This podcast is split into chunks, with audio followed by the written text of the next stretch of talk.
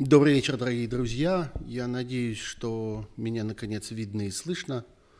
Я все-таки не очень опытный блогер, и каждый раз э, несколько заполошно это все э, готовлю в последний момент. Но ничего, я привыкну.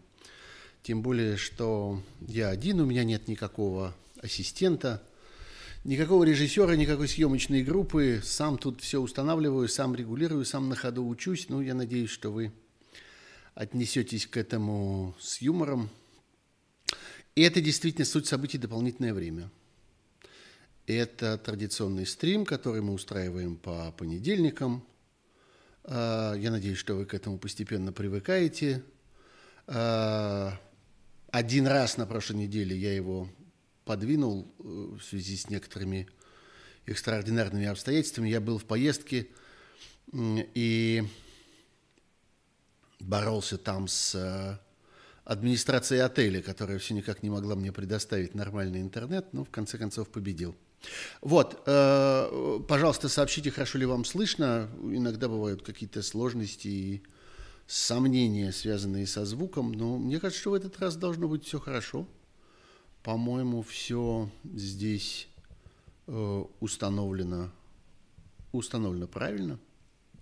Вот, так что э, будем надеяться. Да, и вот появляются уже первые, первые реплики в чате. Чат наш работает, как обычно. Э, работает также механизм установки лайков. Большая просьба им пользоваться. И э, слушатели, зрители иногда даже напоминают мне, что я недостаточно часто об этом говорю, что, мол, надо почаще обращаться к зрителям по поводу необходимости ставить эти самые лайки, поскольку они действительно удивительным образом влияют на широту охвата канала, на широту аудитории, на то, что больше народу об этом узнает. И в конечном итоге все это приобретает некоторый дополнительный смысл. Конечно, хочется, чтобы аудитория была бы более многочисленная, и чтобы наши с вами разговоры э, становились более э, такими общедоступными. Не хотите ли изменить название канала на суть Пархоменко? Нет, дорогой Дункан Маклауд, не хочу, потому что это будет неправда. Мы же здесь не мою суть обсуждаем, не суть меня, а суть разного всякого, что нас окружает. Вот, э, разные города, я смотрю, посыпались, Стамбул, Нью-Йорк. Э, ну что ж, хорошо, чем шире географии, тем приятнее. Да, так вот, э, лайки надо ставить. Э, эти самые вот пальцы вниз, дизлайки ставить не надо. Они вредят каналу. Но, впрочем, если вас так уж разрывает как-то чувство и возмущение, то не могу вам запретить и этого. Хорошо бы еще подписываться, потому что я постепенно начинаю пользоваться все активнее и активнее возможностями общения с комьюнити этого э, YouTube-канала. Э, стараюсь посылать всякие сообщения, и чем дальше, тем больше буду их посылать, и надеюсь, что в какой-то момент включу, э, включу такую возможность писать просто посты здесь. Продолжая технические, техническое обсуждение, вот Брокенпорт пишет, а лампу было бы хорошо отвернуть в сторону от глаз зрителей. Вы знаете, а мне нравится. Мне кажется, что она создает некоторый такой э, акцент, э, она притягивает глаз. Так что вряд ли же ведь она прям так вот слепит вас, правда, эта лампа? Правда же она вряд ли вам мешает? Нет, не мешает. Так что пускай тут побудет, она, мне кажется, создает некоторый дополнительный уют в этом разговоре. Вот. Ну что, э, давайте все-таки э, попробуем вернуться, точнее не вернуться, а прямо вот начать, э, начать разговор. Я собирал разнообразные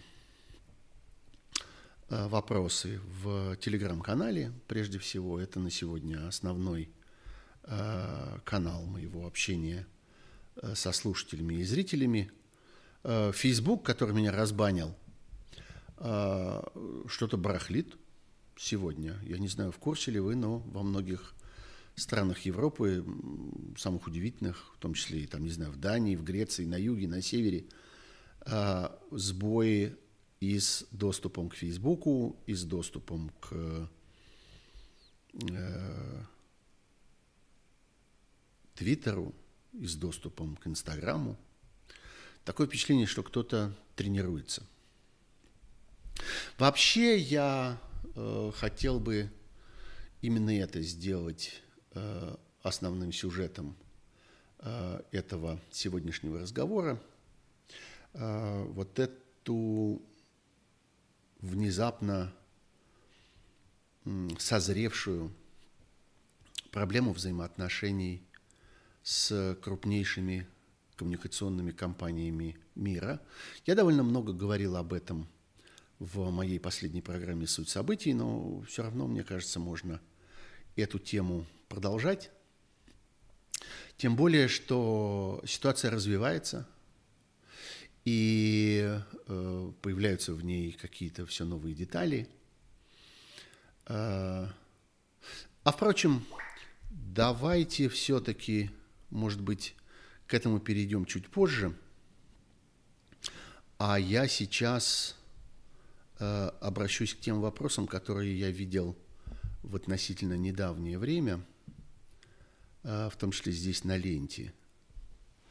Э, ну вот, например, Людмила то ли Н, то ли H, то ли H спрашивает, только что прочитала Захарову на эхо, зачем она это делает. Ну, давайте действительно, это свежий разговор, сегодняшний, давайте я, пожалуй, с него и начну. Э, действительно, пару дней тому назад э, в э, телеграм-канале, таком достаточно помоечном телеграм-канале, который, по всей видимости, привязан к российским спецслужбам, появился 125-страничный документ, который представляет собой украденный из британского посольства в Москве, ну, во всяком случае, так говорят те, кто его публикуют, что это подлинный документ. Никто этого не доказал, и, собственно, не существует никаких ясных реквизитов этого документа. Но, во всяком случае, есть некий документ, который выглядит таким образом, как будто бы это 125-страничный такой план годовой деятельности посольства в области того, что дипломаты по всему миру называют вторым треком вторым путем. А по-русски это принято называть э, такой гражданской дипломатией, народной дипломатией, если хотите. То есть взаимоотношениями людей, взаимоотношениями неправительственных организаций, экспертных сообществ, э, взаимоотношениями в области науки и образования. Это такая очень широкая сфера э, человеческого общения, которая, ну, наряду с дипломатией профессиональной такой дипломатии, состоящей из реальных дипломатов, которые когда-то получали соответствующие дипломы, имеют соответствующий ранг, э, приехали в этом качестве в страну пребывания, вручили э, соответствующие верительные документы правительству этой страны пребывания и так далее. Вот помимо вот этой вот основной дипломатии есть еще дипломатия народная. И она описана в этом документе, который похож, на мой взгляд, похож я как бы не вижу ничего такого в нем э, необычного, на документ посольства. Он интересен тем, этот документ, что он возбудил реакцию. А реакцию, разумеется, ярости, бешенства и возмущения, реакцию эту выражает госпожа Захарова. А я бы сказал, что это не не, нельзя считать официальной реакцией России, потому что все это сделано в таких выражениях, в каких официальная реакция государства обычно не выражается. Несмотря на то, что госпожа Захарова является формально, это ее название, это ее, э, так сказать, служебное наименование, она является официальным представителем Министерства иностранных дел России. Так что я сказал бы, что это не официальная реакция, а это согласованная реакция. Вот почувствуйте эту разницу. И это такая реакция, которую госпоже Захаровой разрешили иметь на эту тему. А, ну, может быть, велели иметь, я не знаю, как-то не, не, не могу так уж подробно разбираться в этих тонкостях, но, в общем, несомненно, эта реакция родилась не э, из ее единоличной инициативы. И она пишет там, что, собственно, ее возмущает э, в этом британском документе. Э, вот давайте я прямо сейчас открою это и попытаюсь процитировать. И попытаюсь процитировать эту штуку. Сейчас, одну секундочку, мне потребуется буквально минута для того, чтобы открыть «Эхо Москвы». Я это прямо вот сейчас в прямом эфире у вас на глазах сделаю. А, и найду мой собственный текст, в котором я дословно цитирую госпожу Захарову. Вот он. А, из э, этого заявления госпожи Захаровой а, можно заключить, что они считают враждебной пропагандой. Вот она пишет, я вам цитирую дословно. Среди упомянутых целей проектов стимулирование правозащитной деятельности, поддержание ЛГБТ-сообщества, развитие сети независимых журналистов и блогеров, установление контактов с представителями нового поколения общественных и политических лидеров и приобщение их к британской культуре. И дальше она пишет, э, Э, что вот выигрышно и уместно смотрелась бы сейчас резолюция Европарламента в адрес Лондона с призывом остановить вмешательство во внутренние дела России и прекратить продвижение проплаченной враждебной пропаганды. То есть э, она полагает, что вот это, то, что она перечислила, это и есть враждебная пропаганда это вмешательство во внутренние дела России. А, на мой взгляд, эта позиция довольно странная. О чем я и написал сегодня, довольно пространный текст, написал я его, точнее, вчера поздно вечером, опубликовали его на «Эхе Москвы» сегодня утром, текст, в котором я пытаюсь понять, а что действительно э, вот эти вещи – Э, российское государство, изъясняющееся языком Марии Захаровой, считает враждебными. А стимулирование правозащитной деятельности – это что, э, что-то враждебное? Правозащитная деятельность, она вредна российскому государству? Поддержание ЛГБТ-сообщества – это что, э, какое-то поддержание каких-то экстремистских сообществ? Это какой-то бандитизм? Развитие сети независимых журналистов и блогеров. В чем вред от развития сети независимых журналистов и блогеров? Э, что, российское государство считает независимых журналистов и блогеров просто по факту их независимости своими врагами, что ли? Так это выглядит?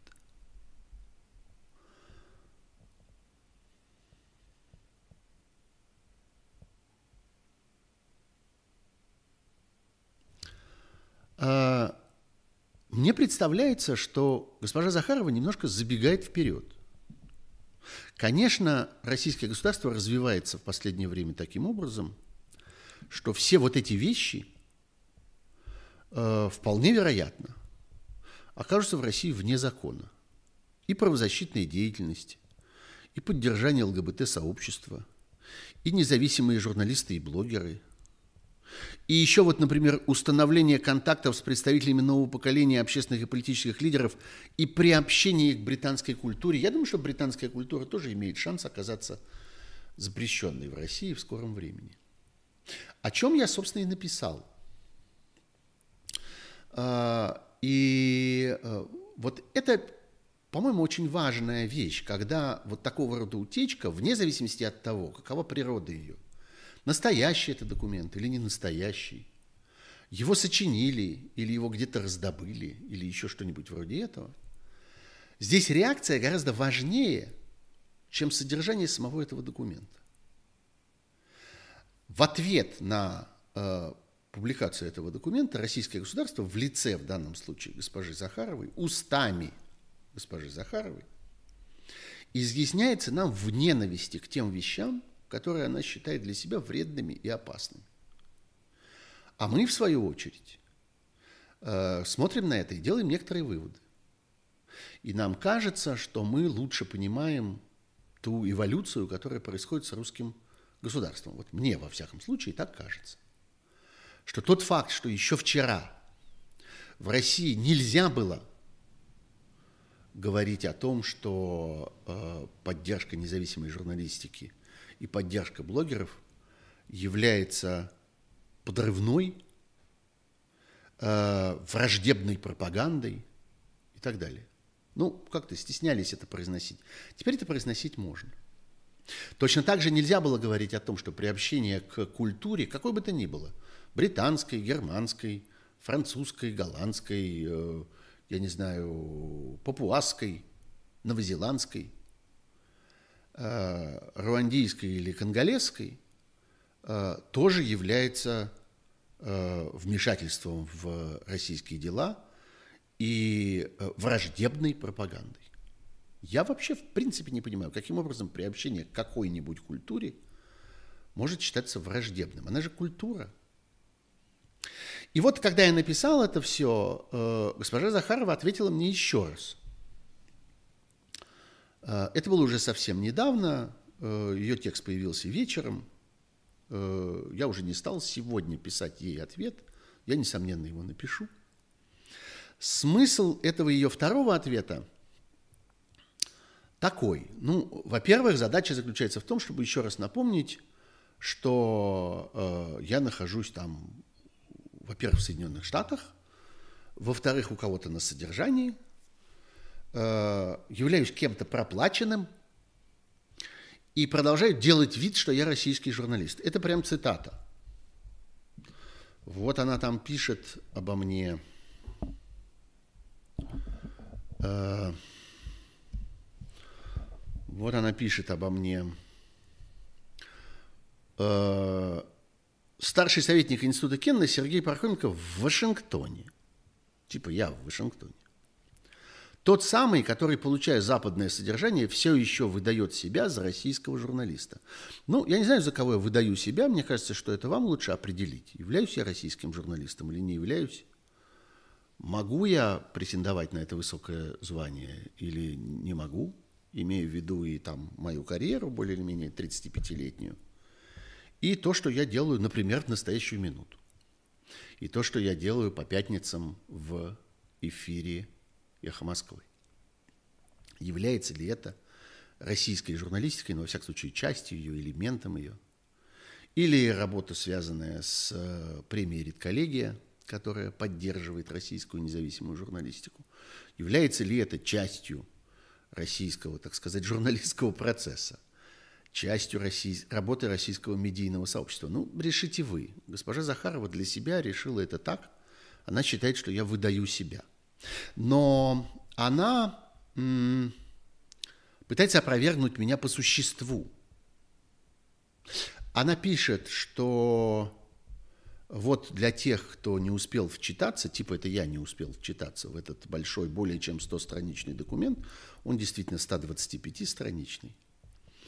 А, э, так вот, там речь идет о том, чтобы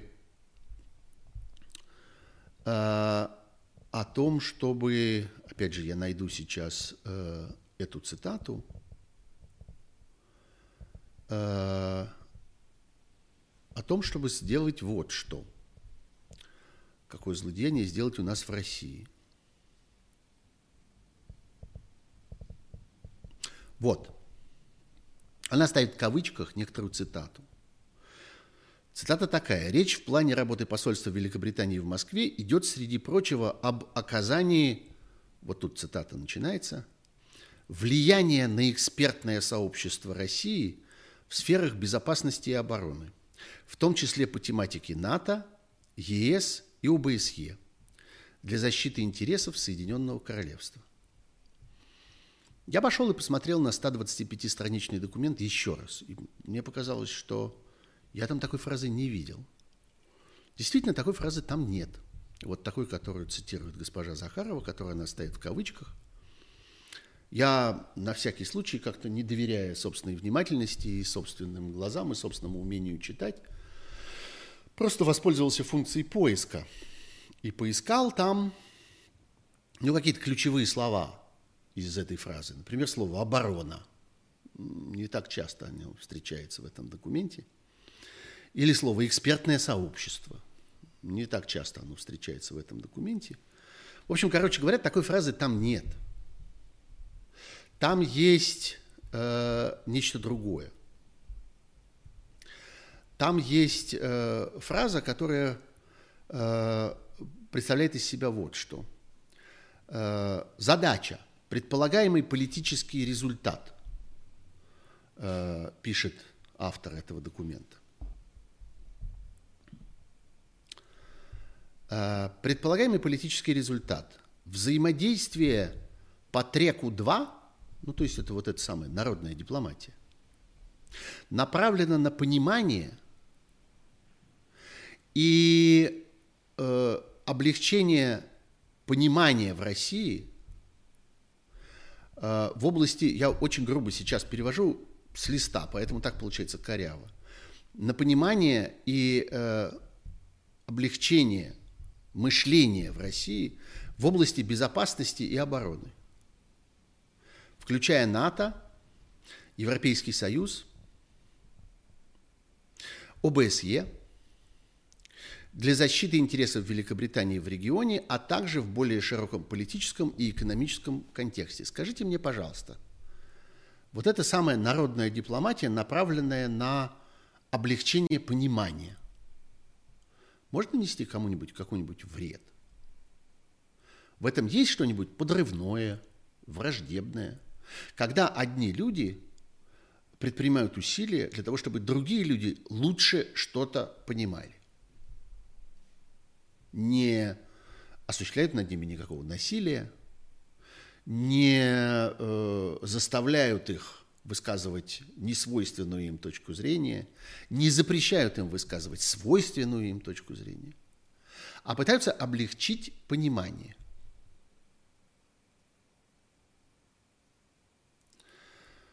А, дальше есть э, э, пояснение к этому пункту.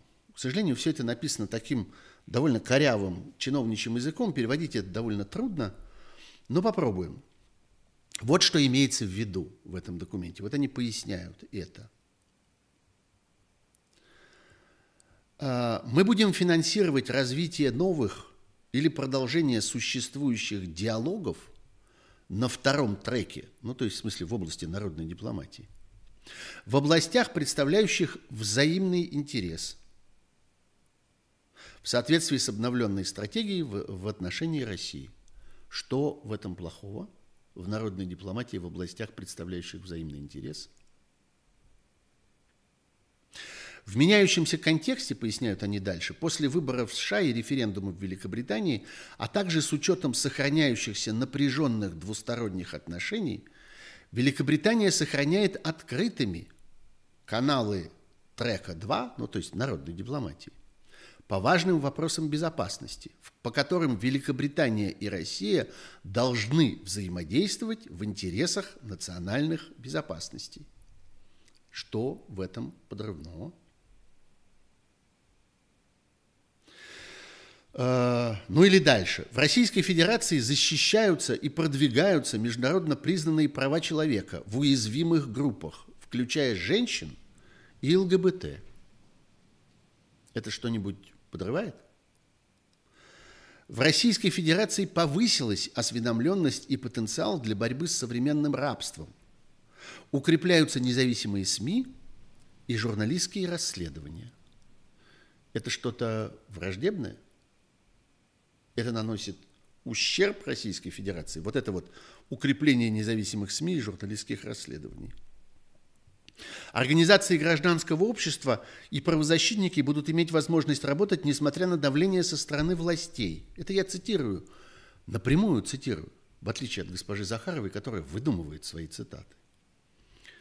Так вот, несмотря на давление со стороны властей, Россия также находится в центре внимания доклада МИДа, британского МИДа имеется в виду, по правам человека. Мы будем ссылаться на международные неправительственные организации, такие как Human Rights Watch и «Репортеры без границ», которые сообщают о состоянии гражданского общества и свободных средств массовой информации в России.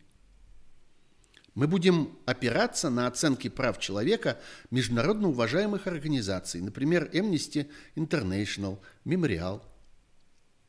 Что в этом подрывного, враждебного, что в этом наносящего ущерб. Вот это на самом деле чрезвычайно интересная метода, которая здесь, в этом нашем таком заочном разговоре с госпожой Захаровой, э, выразилась очень ярко. Это, собственно, способ сегодняшней российской пропаганды. Взять совершенно разумную, легальную, открытую, несомненно, позитивную по своему настроению и по своим задачам работу, и просто явочным порядком объявить ее враждебными действиями. Э, в надежде, что никто не станет вчитываться. Вот именно в надежде на то, что вот этот 100-страничный документ, который то ли украли, то ли переписали, то ли выдумали, ну, во всяком случае, опубликовали я готов в него поверить.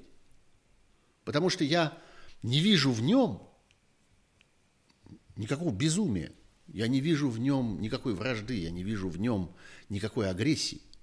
Я примерно так представляю себе документы, которые вырабатываются в дружественных посольствах. Посольстве одной дружественной страны внутри другой дружественной страны. Ну вот примерно так они должны выглядеть. Да, мы будем способствовать приобщению к культуре, да, мы будем развивать гражданский диалог. Да, мы будем опираться на э, мнение международно признанных правозащитных организаций. Да, мы будем поддерживать независимых журналистов и блогеров, мы будем способствовать развитию уязвимых сообществ, таких как э, женское или ЛГБТ. Я вижу в этом во всем только разумные, уместные, позитивные вещи. Я не понимаю, почему это нужно объявлять вражескими действиями. Точнее, я понимаю. Для того, чтобы оправдать свое собственное, свою собственную агрессию. Для того, чтобы, как это у них там называется, отзеркалить те обвинения, которые направлены в их сторону. Вот в этом втором тексте госпожи Захаровой есть совершенно потрясающий момент где она пишет вот что. Она пишет, э, вот чем характеризуется, по ее мнению, политика государства.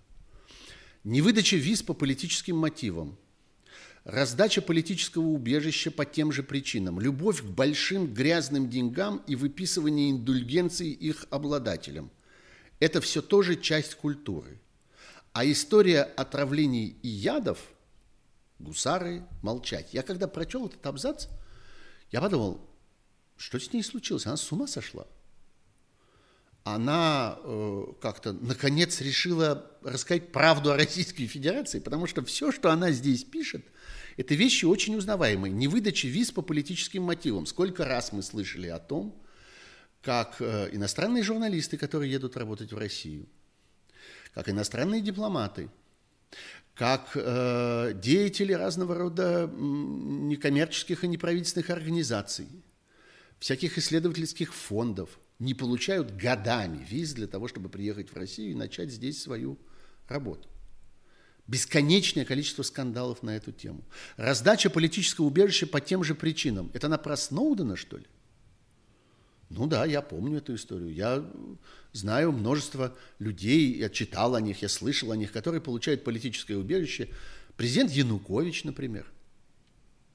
Э, кого только тут нет. Кто сидит в России, кто в Ростовской области, кто в Переделкино под Москвой, кто где-нибудь на Рублевке, кто в неизвестном тайном месте, как этот самый Сноуден. Это хорошо знакомая нам методика российского государства раздавать э, политические убежища по тем же причинам. Любовь к большим грязным деньгам и выписывание индульгенций их обладателям. Это она уже успела прочесть э, вот это самое расследование э, документов из ящика Пандоры. Это вот она про этих людей, которые описаны там, вот это вот большие грязные деньги и выписывание индульгенций их обладателям.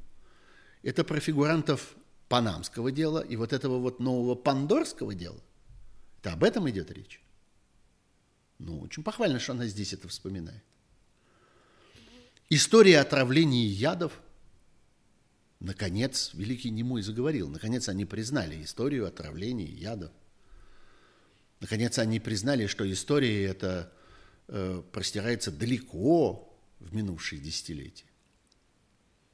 Целые книги написаны ветеранами КГБ и других советских еще спецслужб о том, как они э, организовывали политические убийства, в том числе при помощи ядов. А свежая такая суперновейшая история применения ядов у нас у всех с вами на памяти. Это Навальный, это Быков, это Гармурза-младший. И это целый ряд еще других э, странных смертей, э, которым, по всей видимости, самое время вернуться, например, к смерти Щекочихина. И э, яды ведь это не только новичок, но это еще и Полоний. Давайте вспомним про Литвиненко. Давайте вспомним про Ивана Кивелиди. Давайте вспомним про множество разных других состоявшихся и несостоявшихся историй. Так что это поразительно, вот эта способность в наглую переворачивать зеркало. Начинать говорить о них теми же самыми словами, какими следовало бы описать то, что происходит в России, что делается либо при прямом участии, либо под прикрытием вот таких людей, как Мария Захарова. Мне кажется, что э, получился очень важный какой-то эпизод в этом разговоре. Очень саморазоблачительный. Вот эти вот два текста Захаровой по одному поводу, второй из них, представляющий из себя ответ непосредственно мне, они, конечно, раздевают всю эту команду абсолютно до гола. Ну вот, э, я как-то отвлекся на этот вопрос – он мне показался актуальным, он мне показался важным. Э, образовался он, как видите, сегодня, так что это совсем свежая вещь. Э, Татьяна Бондаренко мне пишет, визу в Россию получить независимому человеку труднее, чем в любую другую страну. Да, это так. Мне пришлось наблюдать еще в ту пору, когда я был в Вашингтоне, несколько лет тому назад мне пришлось наблюдать, как люди получают визу в Россию. Это сложный, сложная и, я бы сказал, унизительная процедура. Это было еще до вот этих вот взаимных э, сокращений до нуля, вот этих вот абсолютно безумных э, ограничений, навязанных России, э, которые привели по существу к закрытию, э, к закрытию посольства посольств обоих, и российского, и американского. Но это касается совсем не только, э, касается совсем не только американских виз, американского посольства. То же самое происходит во Франции, то же самое происходит в Германии. Э, это абсолютно несравнимые вещи. Вот эта вот процедура получения визы в Россию.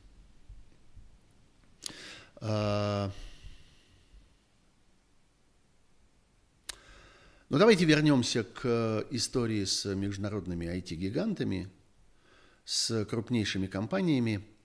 Э, сейчас речь идет э, о том, что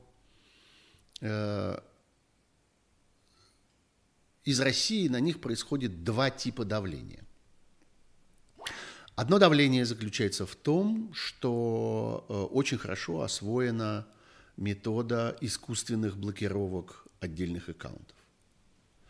То есть э, тролли, их сотни, иногда тысячи, заваливают, э, заваливают э, социальные сети, Facebook, Twitter, э, Инстаграм э, выдуманными жалобами в расчете на то, что э, на них реагирует не живой человек, а машина, роботы. Эти роботы не способны оценить контекст. Они не способны разобраться в том, где э, обвинения, которые имеют под собой какую-то почву, а где имитация этих обвинений. А, это один вид давления. Второй вид давления тот, который мы видели непосредственно перед э, голосованием. Я как-то по-прежнему не решаюсь называть эту процедуру выборами. Э, и оно заключается в том, что Россия по существу пользуется террористическими методами. Сущности, речь идет о том, чтобы оказывать физическое давление на людей, которые работают на этих компаниях, для того, чтобы под угрозой э, их ареста, под угрозой помещения их э, в то, что во всем мире имеет совершенно чудовищную репутацию российская пенитенциарная система. Все знают, что люди находятся там в пыточных условиях. Э, чтобы под этой угрозой получить от этих компаний политические решения. Пользуясь тем, что компании говорят, ну, мы вне политики, мы разбираться в этом не будем, есть э, национальные законодательства, мы им подчиняемся. Э, все это кончается тем, что разрушается довольно э, надежная, как казалось нам еще совсем недавно, э, система защиты свободы слова. Потому что мы можем считать, могли считать еще вчера, что аккаунт внутри крупной социальной сети – это вещь очень хорошо защищенная. И журналист может от многого отказаться. Он может отступить э, под давлением, закрывая свою медиа, закрывая отдельный сайт, прекращая издавать отдельную газету, журнал, выходить в качестве радиостанции. Э, но он всегда может сохранить свой аккаунт или систему аккаунтов в крупной социальной сети и, находясь внутри этой среды, оставаться по существу неуязвимым. Уязвимость обнаружилась вот такая, на уровне людей, на уровне атаки на конкретных людей. И совершенно очевидно, что э, российское государство и российские спецслужбы здесь не остановятся э, перед ну, какими-то разумными ограничениями, а готовы будет, будут, ну, мы же видели, что они готовы использовать яды, мы видели, что они готовы использовать прямой террор, запугивание, пытки. А, так вот, они не остановятся и здесь. И это понимают люди, которые руководят этими крупными компаниями. Рисковать своими людьми они не хотят. По всей видимости, э, по всей видимости, речь идет о том, чтобы создать какую-то промежуточную арбитражную структуру, которая могла бы защитить эти IT-гиганты, я имею в виду прежде всего YouTube, Facebook, Google, постольку, поскольку Google владеет важнейшим инструментом для распространения приложений для наших смартфонов и компьютеров. Это тоже очень мощный коммуникационный механизм. А, так вот, э, речь идет о том, что между ними, этими компаниями, и агрессивным российским государством должна встать какая-то международная структура, которая попытается урегулировать эти отношения и взять на себя ответственность и тяжесть этого давления. И это сейчас, как я убедился, обсуждают в структурах европейского сообщества. Это идея, которая зарабатывает все больше и больше поклонников. Я про это говорил в моей программе «Суть событий» минувшую пятницу. Это, мне кажется, очень интересным и новым обстоятельством. Вот я э, пока говорю, тем временем слежу за вашими реакциями здесь, в чате нашего стрима. И в частности вижу, что э, здесь некоторые его участники удивляются тому, что вот, э, как пишет некий Владимир, МЗ, ну, видимо, имеется в виду Мария Захарова, оторвала у вас 30 минут, минут эфира, что и требовалось. Да как же оторвала, дорогой Владимир? На самом деле мы обсуждали с вами на протяжении этих 30 минут чрезвычайно важную содержательную проблему. Мы же с вами обсуждали не Захарову, не личность ее, не реакции ее, не речь ее, не э, способность ее врать на каждом шагу. Мы обсуждали с вами не это, мы обсуждали с вами важнейшую вещь – позицию российского государства. Э, в данном случае переписка с Захаровой выступила только э, ну, такой, э, таким поводом, ну, каким-то таким спусковым щелчком, с которого этот разговор начался. А разговор-то про другое, вы разве не поняли? Ну, ничего, я надеюсь, что вы, может быть, пересмотрите, что ли, или переслушаете этот стрим и поймете, о чем там была речь. Мне действительно эта история с перепиской с Захаровой – Э, вот этой заочной перепиской и с э, э, реакцией российского государства на вот эти цели народной дипломатии, объявленные в неком документе, который приписывается британскому посольству, мне это кажется чрезвычайно важным, чрезвычайно содержательным. И я готов об этом говорить снова и снова и продолжать этот разговор. И влезать там во все больше и больше деталей, потому что это и есть российское государство. Это его, и есть его сегодняшний э, характер. Сегодня, да, вот мне напоминают и просят поговорить об этом, что происходит с WhatsApp, что происходит с Инстаграмом, что происходит с Фейсбуком. Действительно, сегодня происходит довольно мощный международный коммуникационный сбой. Я вот сам пробовал отсюда, где я нахожусь, тоже войти в свой собственный аккаунт в WhatsApp, э, в Фейсбуке. Ничего мне не вышло. Э, я не удивлюсь, если это э, попытка тех, кто собирается блокировать эти социальные сети, как-то отработать эту технологию.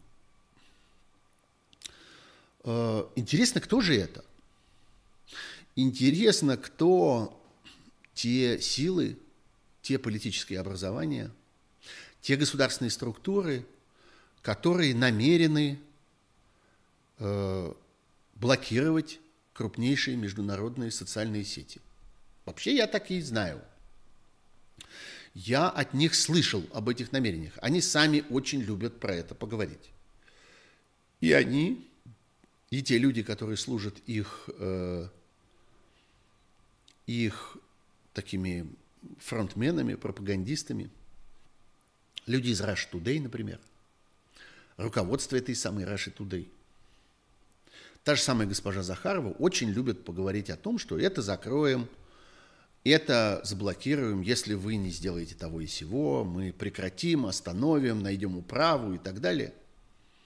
Я вообще ни от кого больше из каких-то цивилизованных стран, но я легко могу себе представить, что э, какая-нибудь э, приэкваториальная африканская банановая республика тоже может иметь большой зуб на Инстаграм и тоже может пытаться закрыть Facebook. Но я как-то не очень ими интересуюсь и не очень верю в их э, мощь по этой части. А вот что касается российских спецслужб и российского государства, я все время слышу об их намерении что-то такое перекрыть и уничтожить. Теперь я вижу следы чьих-то, я не знаю чьих, попыток перекрыть и уничтожить. Я совмещаю в уме эти две вещи и делаю вывод – что, пожалуй, наиболее естественным подозреваемым в этой ситуации является Российская Федерация а, в лице своих э, силовых структур или в лице тех э, частных компаний, которые она нанимает для того, чтобы участвовать в разного рода международных э, цифровых, как их еще называют, кибернетических атаках.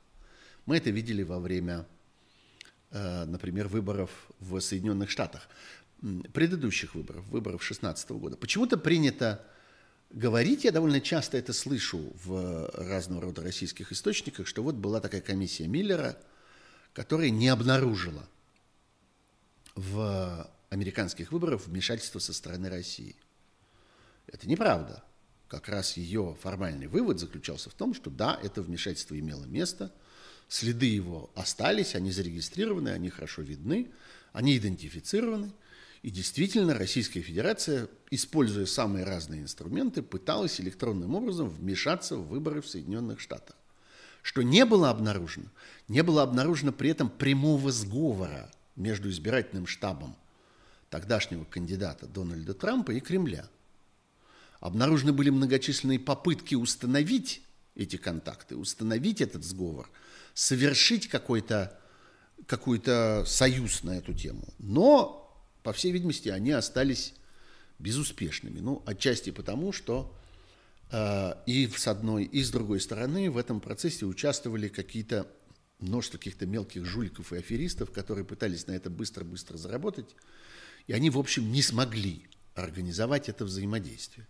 Они были очень озабочены какими-то своими сиюминутными заработками, очень волновались на эту тему. Но вмешательство было установлено.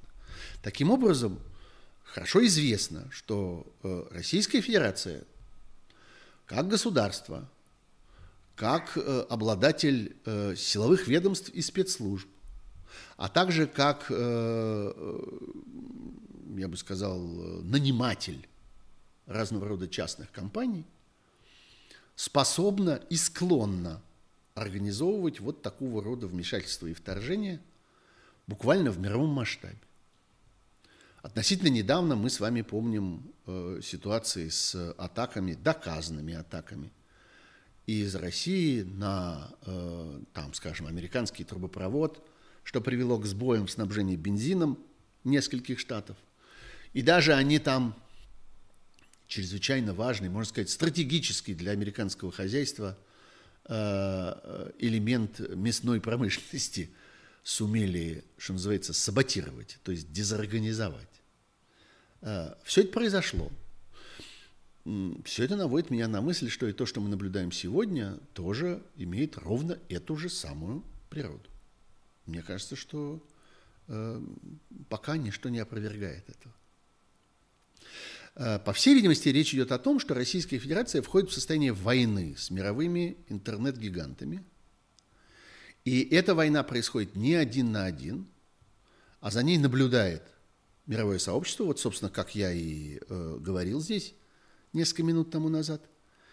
И оно намерено вмешаться в эту историю и, по всей видимости, вмешается на стороне этих самых гигантов, пытаясь защитить их, пытаясь создать ситуацию, в которой они могли бы не нести э, сами всей тяжести, всего груза э, вот этой ответственности за принятие политических решений, которые они, политические решения, не хотят принимать и говорят о том, что это противоречит их принципам, противоречит их позиции, и э, им э, кажется неправильным делить страны на демократические и недемократические, грубо говоря, на хорошие и плохие.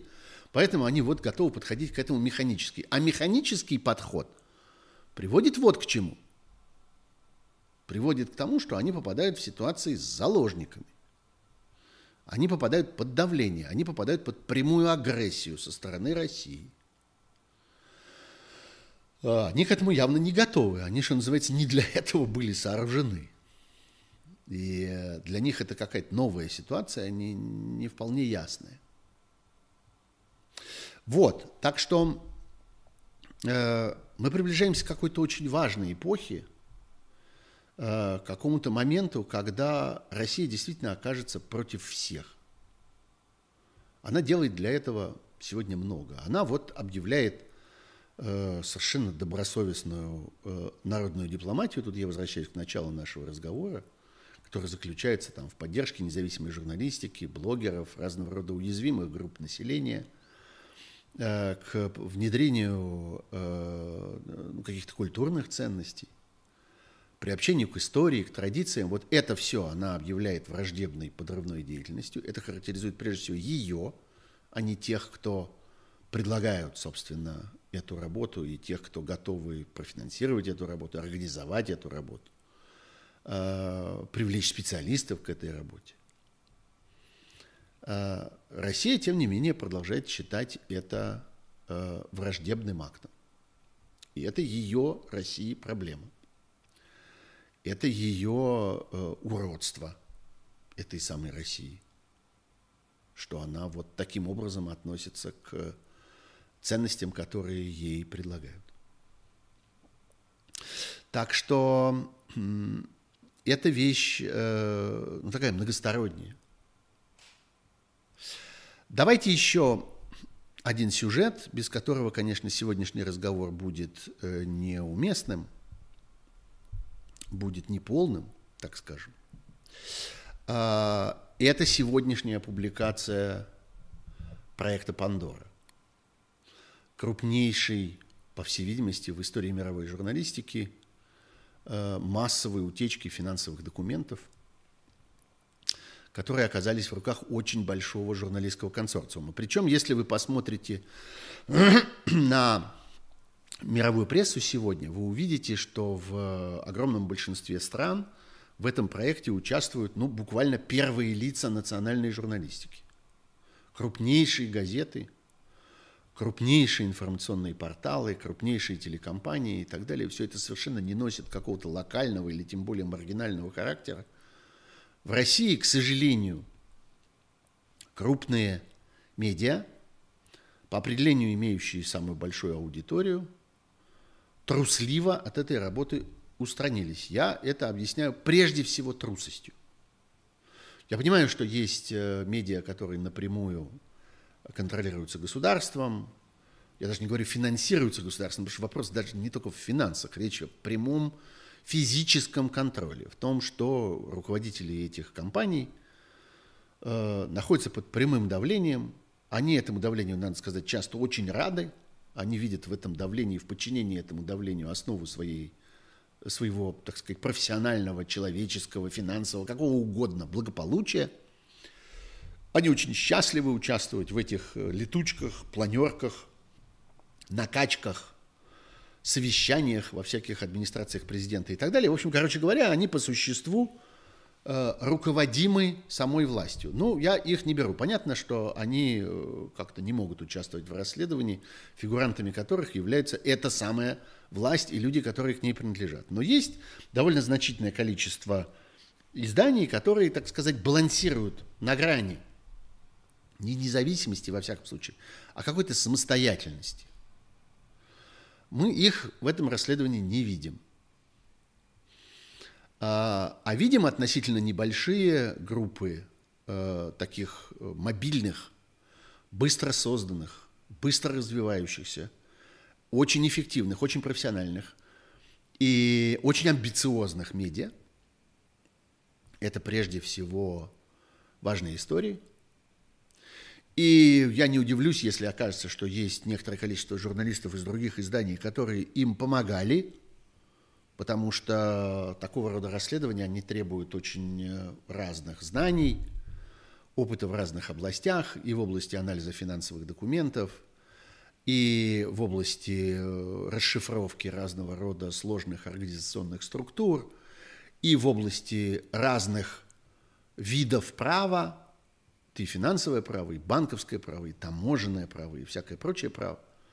Так что, наверное, э, и в России группа была ну, более многочисленной, чем нам видно на поверхности. Она явно не состояла из одного романа Анина, э, который подписал, собственно, эти тексты, но понятно, что они являются э, результатом довольно мощной коллективной работы. В чем смысл того, что произошло? Во всяком случае, в отношении России. Ведь довольно часто говорят о том, что само по себе вот это офшорное хозяйство всемирное, оно ровно потому и существует, что оно легально. Ну, так устроены законы. национальные законы в некоторых частях земного шара и международные законы, которые позволяют людям пользоваться вот этими э, офшорными компаниями, офшорными схемами.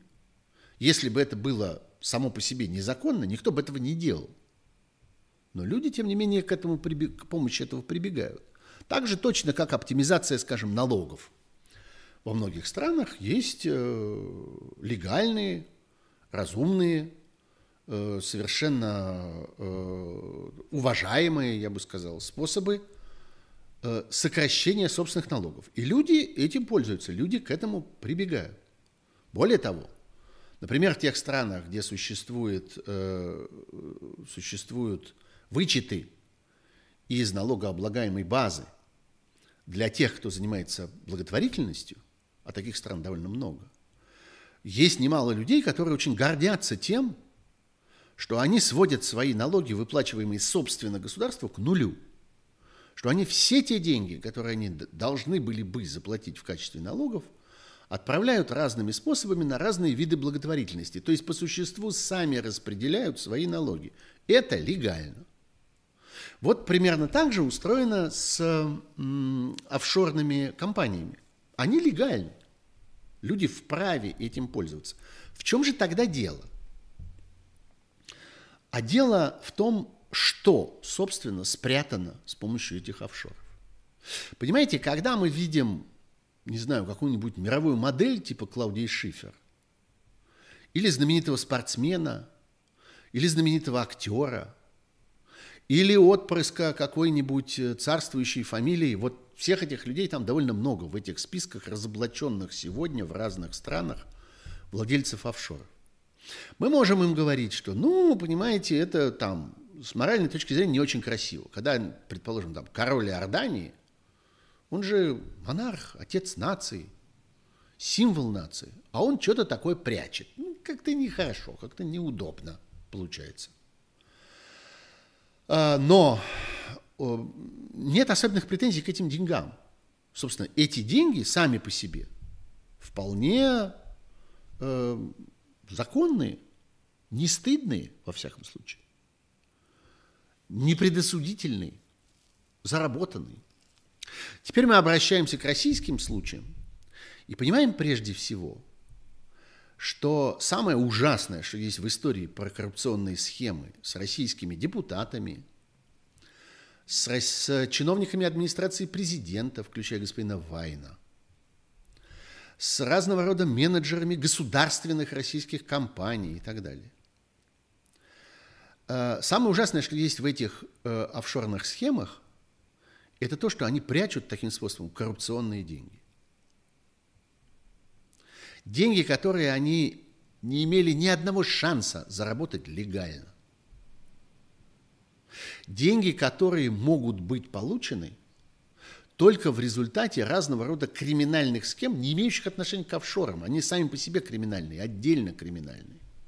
Ну, например, криминально система так называемого бассейна, существующая в Российской Федерации. То есть система выплат государственным чиновникам – каких-то дополнительных левых денег за лояльность. Э, эти чиновники, в том числе очень высокого ранга, в том числе среднего ранга, в том числе даже относительно низкого ранга, не живут на свою зарплату. Они получают постоянные выплаты и создают на эти деньги совершенно отдельный быт для себя и своих семей. Совершенно отдельные э, объемы недвижимости – и движимости в виде всяких автомобилей, самолетов, яхт и прочего. Образование для своих детей, лечение для своих родителей и так далее. Нет ничего плохого в образовании, и тем более нет ничего плохого в лечении. Но только хотелось бы, чтобы это происходило на легально, законно приобретенные деньги. Поскольку они эти деньги приобретают незаконно, они должны их прятать. Вот их-то они и прячут в этих офшорах. И в этом вся история. История в том не где спрятано, не как спрятано, а что спрятано. И мы это обнаруживаем тогда, когда исследуем эти офшоры, потому что мы видим объемы денег, которые спрятаны там. Мы видим объемы собственности, которые, которые происходит управление при помощи этих офшоров. Ведь достаточно часто офшор это не просто э, полно алмазов пламенных в лабазах каменных. Это не просто место, где лежит бабло. Нет.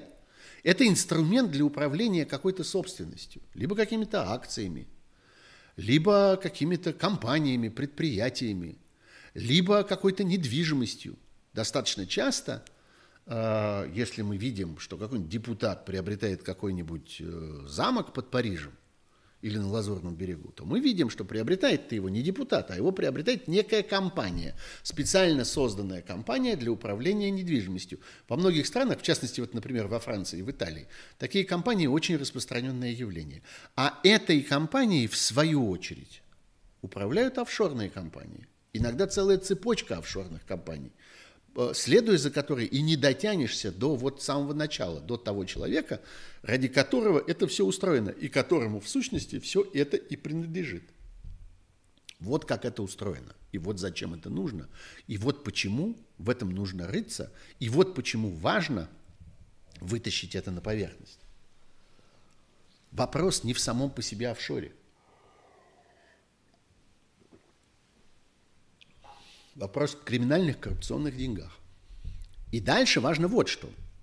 Именно потому, что эти люди многими годами, собственно, всю свою жизнь, живут вот по этим правилам, именно потому, что эти люди и вся их деятельность, вся их работа построены на вот этих самых левых деньгах из бассейна, на взятках, на коррупционных откатах, на покровительствование э, всяким коммерческим компаниям, которые принадлежат либо родственникам, либо друзьям.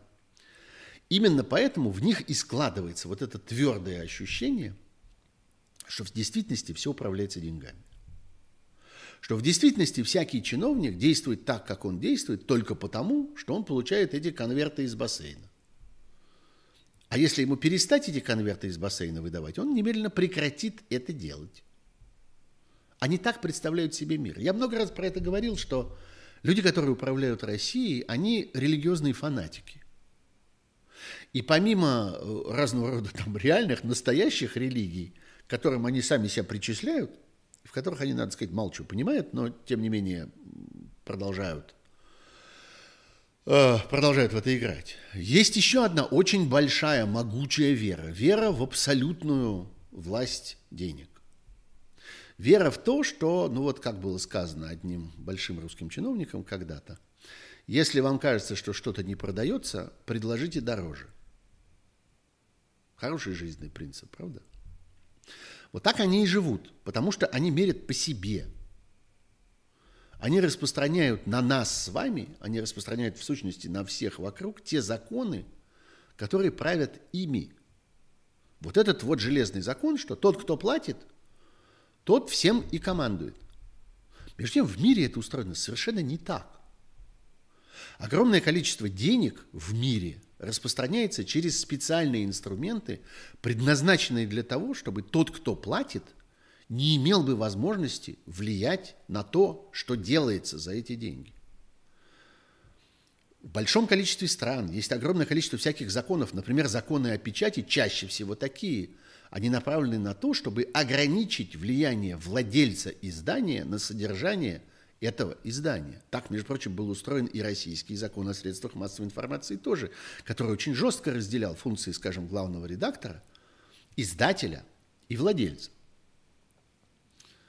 И это происходит очень часто. Создаются громадные фонды, эндаументы, э, всякие трасты, которые предназначены именно для этого. Человек, который дает деньги на благотворительность, на какие-то исследования и так далее, не влияет на эти исследования, не влияет на конкретные программы, которые происходят а, в этих э, фондах и некоммерческих, неправительственных организациях. Это специально так устроено во всем мире – Люди, которые в России рассказывают российской аудитории о том, что кто девушку ужинает, тот ее и танцует, что само по себе указывает на очень печальный их опыт э, использования, я бы сказал, платной любви. Ну, я хорошо понимаю, что таких людей, в общем, за бесплатно мало кто будет любить. Потому что любят в основном не их, а их деньги. Так вот, те, кто бесконечно применяют ко всему сущему на свете вот этот принцип, кто девушку ужинает, тот ее и танцует, абсолютно отказываются вспоминать о том, они ведь это знают на самом деле.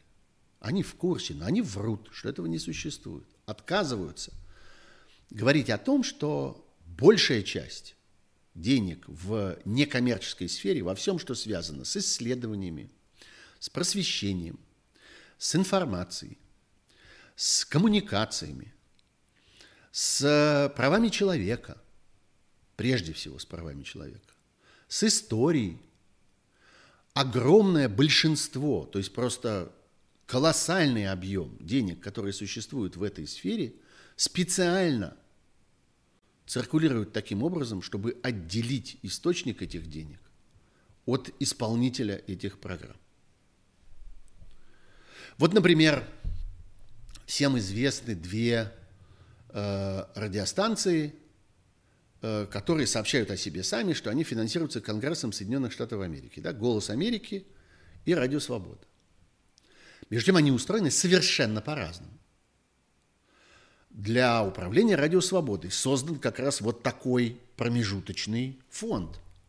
Создан специальный, очень сложный инструмент, который создает ситуацию, в которой деятельность журналистов Радио Свобода по всему миру, речь идет не только о тех, кто вещают на русском языке, Деятельность журналистов радио, радио Свободы организована таким образом, чтобы не находиться под прямым давлением Конгресса не зависеть от того, у кого в настоящий момент в американском конгрессе большинство.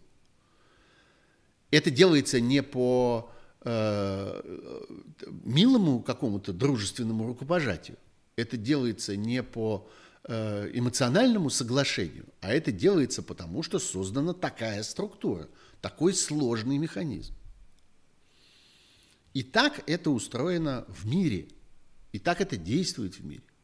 Не так это действует в России в том, что касается государственных медиа, где напрямую оказывается не просто давление, а осуществляется непосредственное ежедневное, ежеминутное руководство а, из э, органов управления федеральных на федеральном уровне, региональных на региональном уровне. Где-то правит, грубо говоря, администрация президента, где-то правит администрация губернатора, где-то правит какой-нибудь городское, э, городской муниципалитет, но они правят напрямую. Вообще-то это совершенно не принято в мире. Это так не работает. Вы можете сколько угодно говорить, что у нас устроено так же, как у них. Нет. У нас устроено не так, как у них. Это устроено иначе.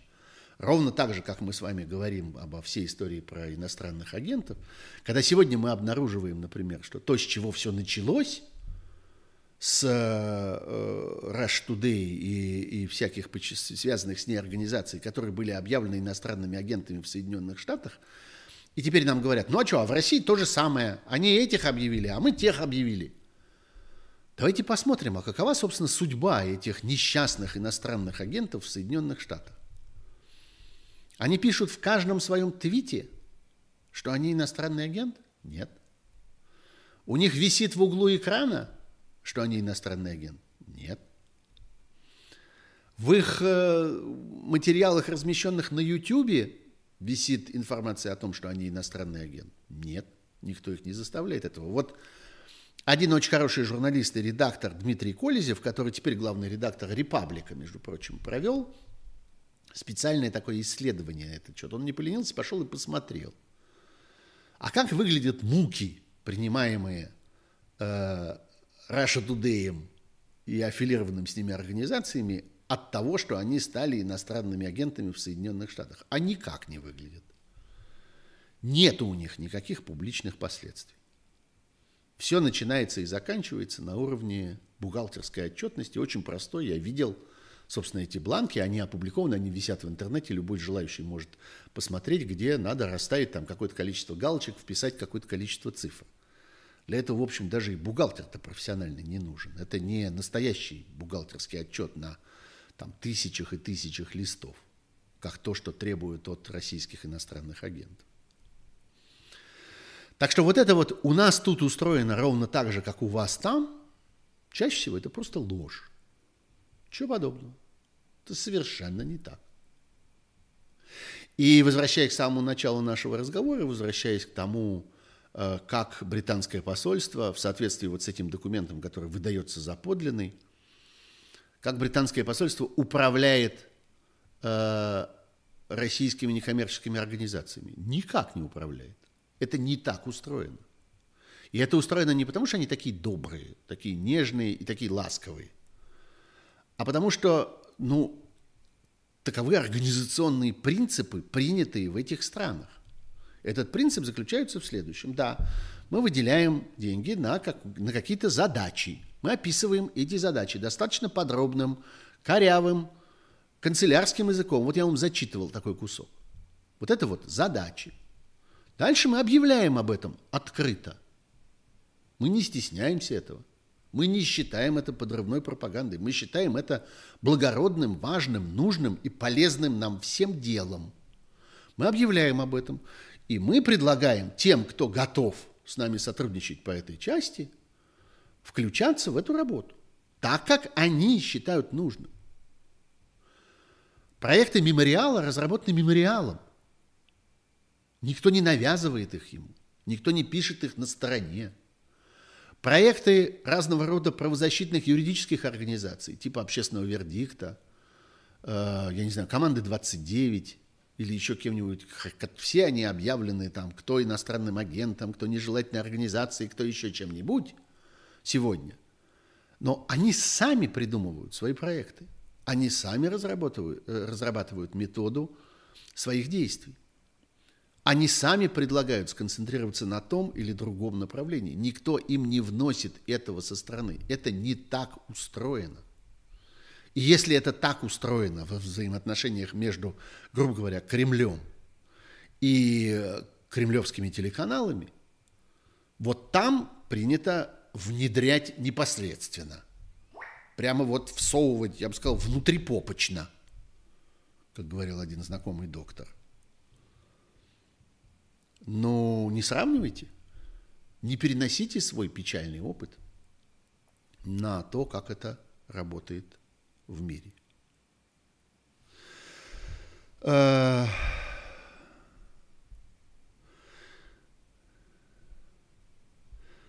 висит на Ютубе. Это СМИ спонсировано правительством РФ, пишет мне Юрий. Не путайте.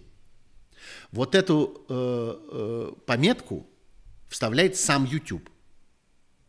Это YouTube по своей собственной воле метит таким образом тех, кого он считает аффилированным с тем или иным правительством. Это касается, кстати, не только правительства РФ. Я говорю сейчас о другом. Я говорю о э, вот, этой, вот этой вот само, э, самоквалификации. Вот этому, э, вот этой самовывеске, которая навязана, например, всем, кто в России объявлен иностранным агентом. Помните, это сообщение распространено и, или подготовлено и так далее, и так далее. Вот ничего подобного там нет. Вы ничего подобного там не найдете. И, кстати, в СМИ, спонсировано правительством РФ, ничего не сказано про агента, про выполнение функций, навязанных кем-то со стороны. Оно спонсировано. Ну да, оно спонсировано. А в чем, собственно, проблема? Оно что, не спонсировано? Оно действует на коммерческие доходы? Оно, по-вашему, по-вашему, никак не связано с бюджетом Российской Федерации? В чем здесь проблема-то? Так что не сравнивайте одно с другим. Э, господа, зрители продолжают спрашивать здесь в чате, что с Фейсбуком, что с Фейсбуком? Ну, я уже пытался рассказать, что с Фейсбуком. Мучают Фейсбук. Какая-то есть очень большая, могучая сила – которая принялась мучить Facebook во всем мире. Кто бы это мог быть? Кто та сила, которая объявляла на протяжении многих последних месяцев, что она Facebook э, там прижмет к ногтю? Не помните, нет? А я помню. Э, ну вот. Есть еще несколько вопросов про эту свадьбу. Можно я не буду про свадьбу? Так как-то стыдно и противно. Не хочется это обсуждать, честное слово. А, опять про членов царствующих фамилий. Надоела политика, суд еды лучше. Ну, знаете, суть еды отдельно. Это просто две разные истории. Сначала про политику, потом про еду, потом еще про еду, а потом опять про политику. Одно другого не, не исключает. А,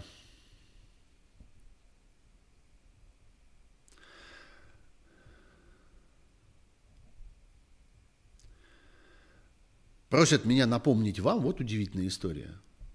Я с удовольствием это делаю, что хорошо бы лайки ставить.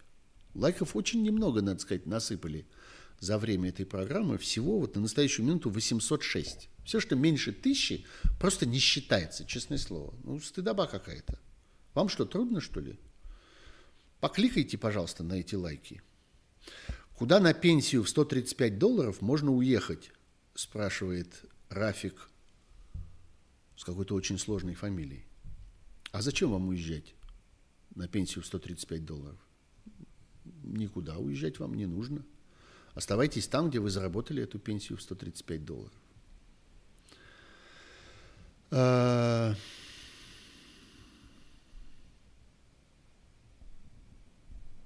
пойдем в самый конец.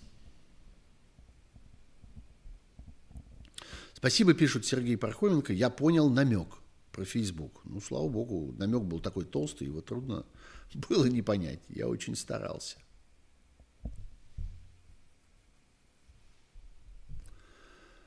Э, интервью Пугачева Гордону. Что там правда, что нет. Вы знаете, я насмотрелся довольно много уже разных интервью Пугачева. Это ведь совсем не первое и точно не последнее. Он большой выдумщик. Действительно, на протяжении нескольких лет он был недалеко от Путина. Он был одним из тех, собственно, вот тех самых, про кого сейчас мы читаем в этих самых сначала панамских бумагах, теперь пандорских бумагах. Он был одним из вот этих самых кошельков. Э, ему разрешали зарабатывать деньги для Путина. Потом он что-то там с кем-то не поделил, что-то там такое на кого-то нерасчетливо наехал – его прогнали оттуда. На самом деле все разговоры про то, что Пугачев создал Путина, ложь. Путина создал Березовский.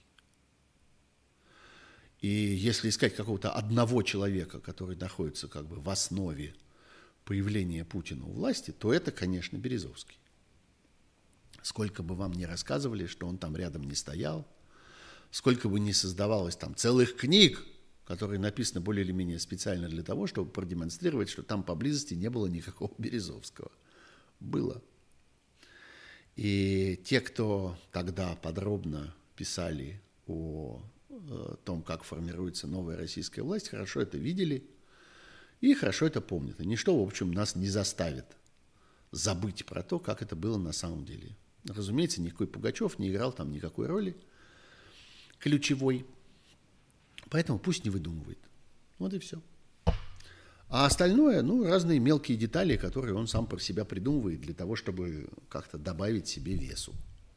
Для того, чтобы э, вы поверили, что э, все бесконечно ему э, мстят за то огромное влияние, которое он имел там 30 лет тому назад. Не имел он особенно большого влияния. Фигня. С, большим выдум, с большими выдумщиками интересно разговаривать. Иногда да, иногда бывает скучно, когда ты видишь, что человек и врет, и врет, и врет, и врет. Весь интерес куда-то пропадает. А, а как же Чубайс и Абрамович? Сыграли свою роль, свои роли. И Чубайс, и Абрамович, несомненно, присутствовали и были причастны к процессу внедрения, так сказать, нового лидера и вознесение его на президентское место. Э, один в финансовом смысле Абрамович играл довольно существенную роль, другой в организационном смысле собирал людей, мобилизовывал их. Чубайс сыграл довольно существенную роль. Но ни тот, ни другой не были тем главным движущим, э, той главной движущей силой, какой был Березовский в этот момент. А, ну что же. У Альбац была вырезка из ранних выступлений ВВП о независимой прессе. Как неограниченная власть меняет человека? А говорят, люди не меняются. Да нет, конечно, люди меняются. Неограниченная власть очень сильно и быстро их меняет. Вот был такой еще во времена Бориса Николаевича Ельцина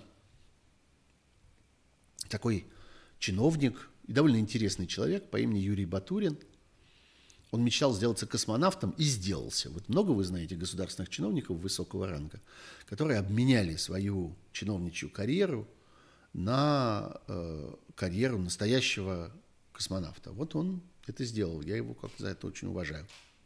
Ну вот, и он придумал такой термин «сила сноса».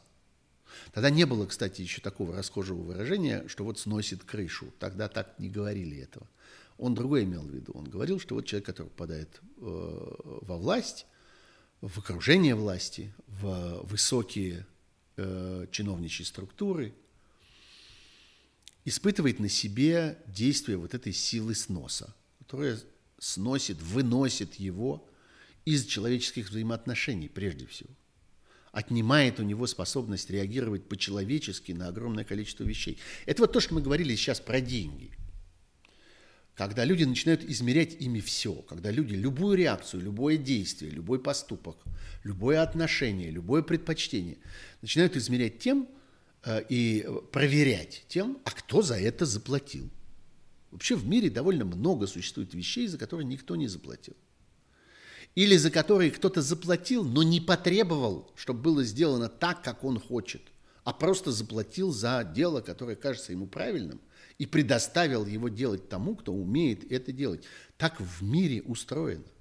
И в этом смысле огромное количество людей в России, инвалиды, что они не знают этого, никогда этого не видели, не верят в это. И вот ради этого иногда стоит поехать за границу и посмотреть, как функционируют разного рода благотворительные организации, как функционирует независимая пресса, как, незав... Э, как э, функционируют журналисты – у которых нет хозяина. Вы знаете, у огромного большинства журналистов и в Европе, и в Великобритании, и в Соединенных Штатах нет хозяина в российском смысле.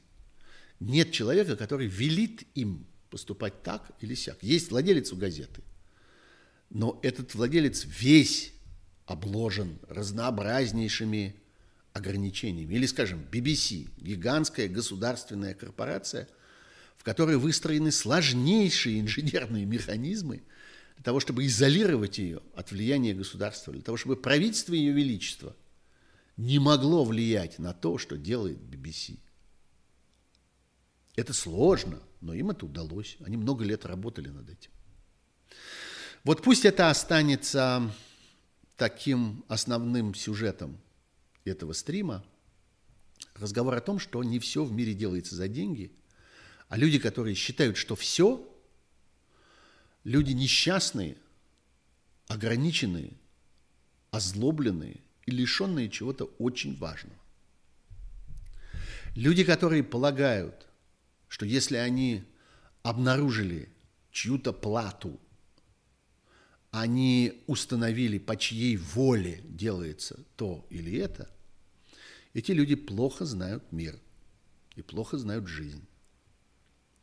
Эти люди глубоко заблуждаются, и именно поэтому они так малоэффективны, потому что они используют только один инструмент в своей жизни. А их много. Есть еще убеждения, увлечения, есть э, человеческие представления о том, что правильно, что нужно, что полезно, за что дети похвалят, за что внуки вспомнят и так далее. И э, вот эту неэффективность мы видим, это будет, пожалуй, последнее, что я скажу в этом стриме. Эту неэффективность мы видим сегодня в том полном, катастрофическом провале, который российское государство потерпело в борьбе с эпидемией. Это сегодня уже совершенно очевидно. Вот голосование, не скажу выборы, прошло, стало можно, так сказать, чуть-чуть отпустить статистику. Она все равно очень далека от реальности, но как-то можно ее чуть-чуть к реальности приблизить. Можно уже так не давить, можно так не душить. Э, поскольку они думали, что кроме денег ничего на свете не существует, не существует понимания, не существует убеждения, не существует э, сострадания, а есть только деньги – только финансовый механизм. Вот они и получили то, что деньги способны им дать. Ничего. Эта штука не сработала. Они погубили российскую вакцину, которая действует, работает, но репутация ее была разрушена людьми, которые попытались устроить из нее, во-первых, государственный бизнес, а во-вторых, государственную дипломатию насилия. Они не смогли договориться со своим собственным населением – и убедить его, чтобы оно, население, вело себя разумно в условиях эпидемии. Они вынуждены бесконечно применять разного рода э, насильственные ограничения, понимая, что объяснить они никому ничего не могут. Вот так бывает с теми, у кого одна рука, у кого только один инструмент, у кого только один способ влияния на все, что происходит вокруг. Вот такой бывает результат. И это была суть событий дополнительное время. Еще не поздно поставить какое-то количество лайков. Их можно ставить и после того, как стрим закончился. Ничто вам не мешает продолжать эту благородную деятельность. Ничто не мешает вам подписываться на YouTube-канал Сергея Пархоменко. Ничто не мешает вам рассказывать про эти стримы и приглашать ваших друзей, членов ваших семей, ваших случайных знакомых в Фейсбуке, если вдруг он оживет, в WhatsApp, если вдруг он оживет, в Инстаграме, если он вдруг оживет. Пока живут, я думаю. Отобьют у злодея. А, ничто не мешает вам рассказывать об этих стримах и приглашать туда всех, а, чье мнение вас интересует и кого интересует ваше мнение. Спасибо вам большое. Я думаю, что мы вот в таком же стриме встретимся через неделю в будущий понедельник, а еще до того в пятницу в 9 часов вечера в программе «Суть событий» в прямом эфире «Эхо Москвы». Всего вам хорошего. До свидания.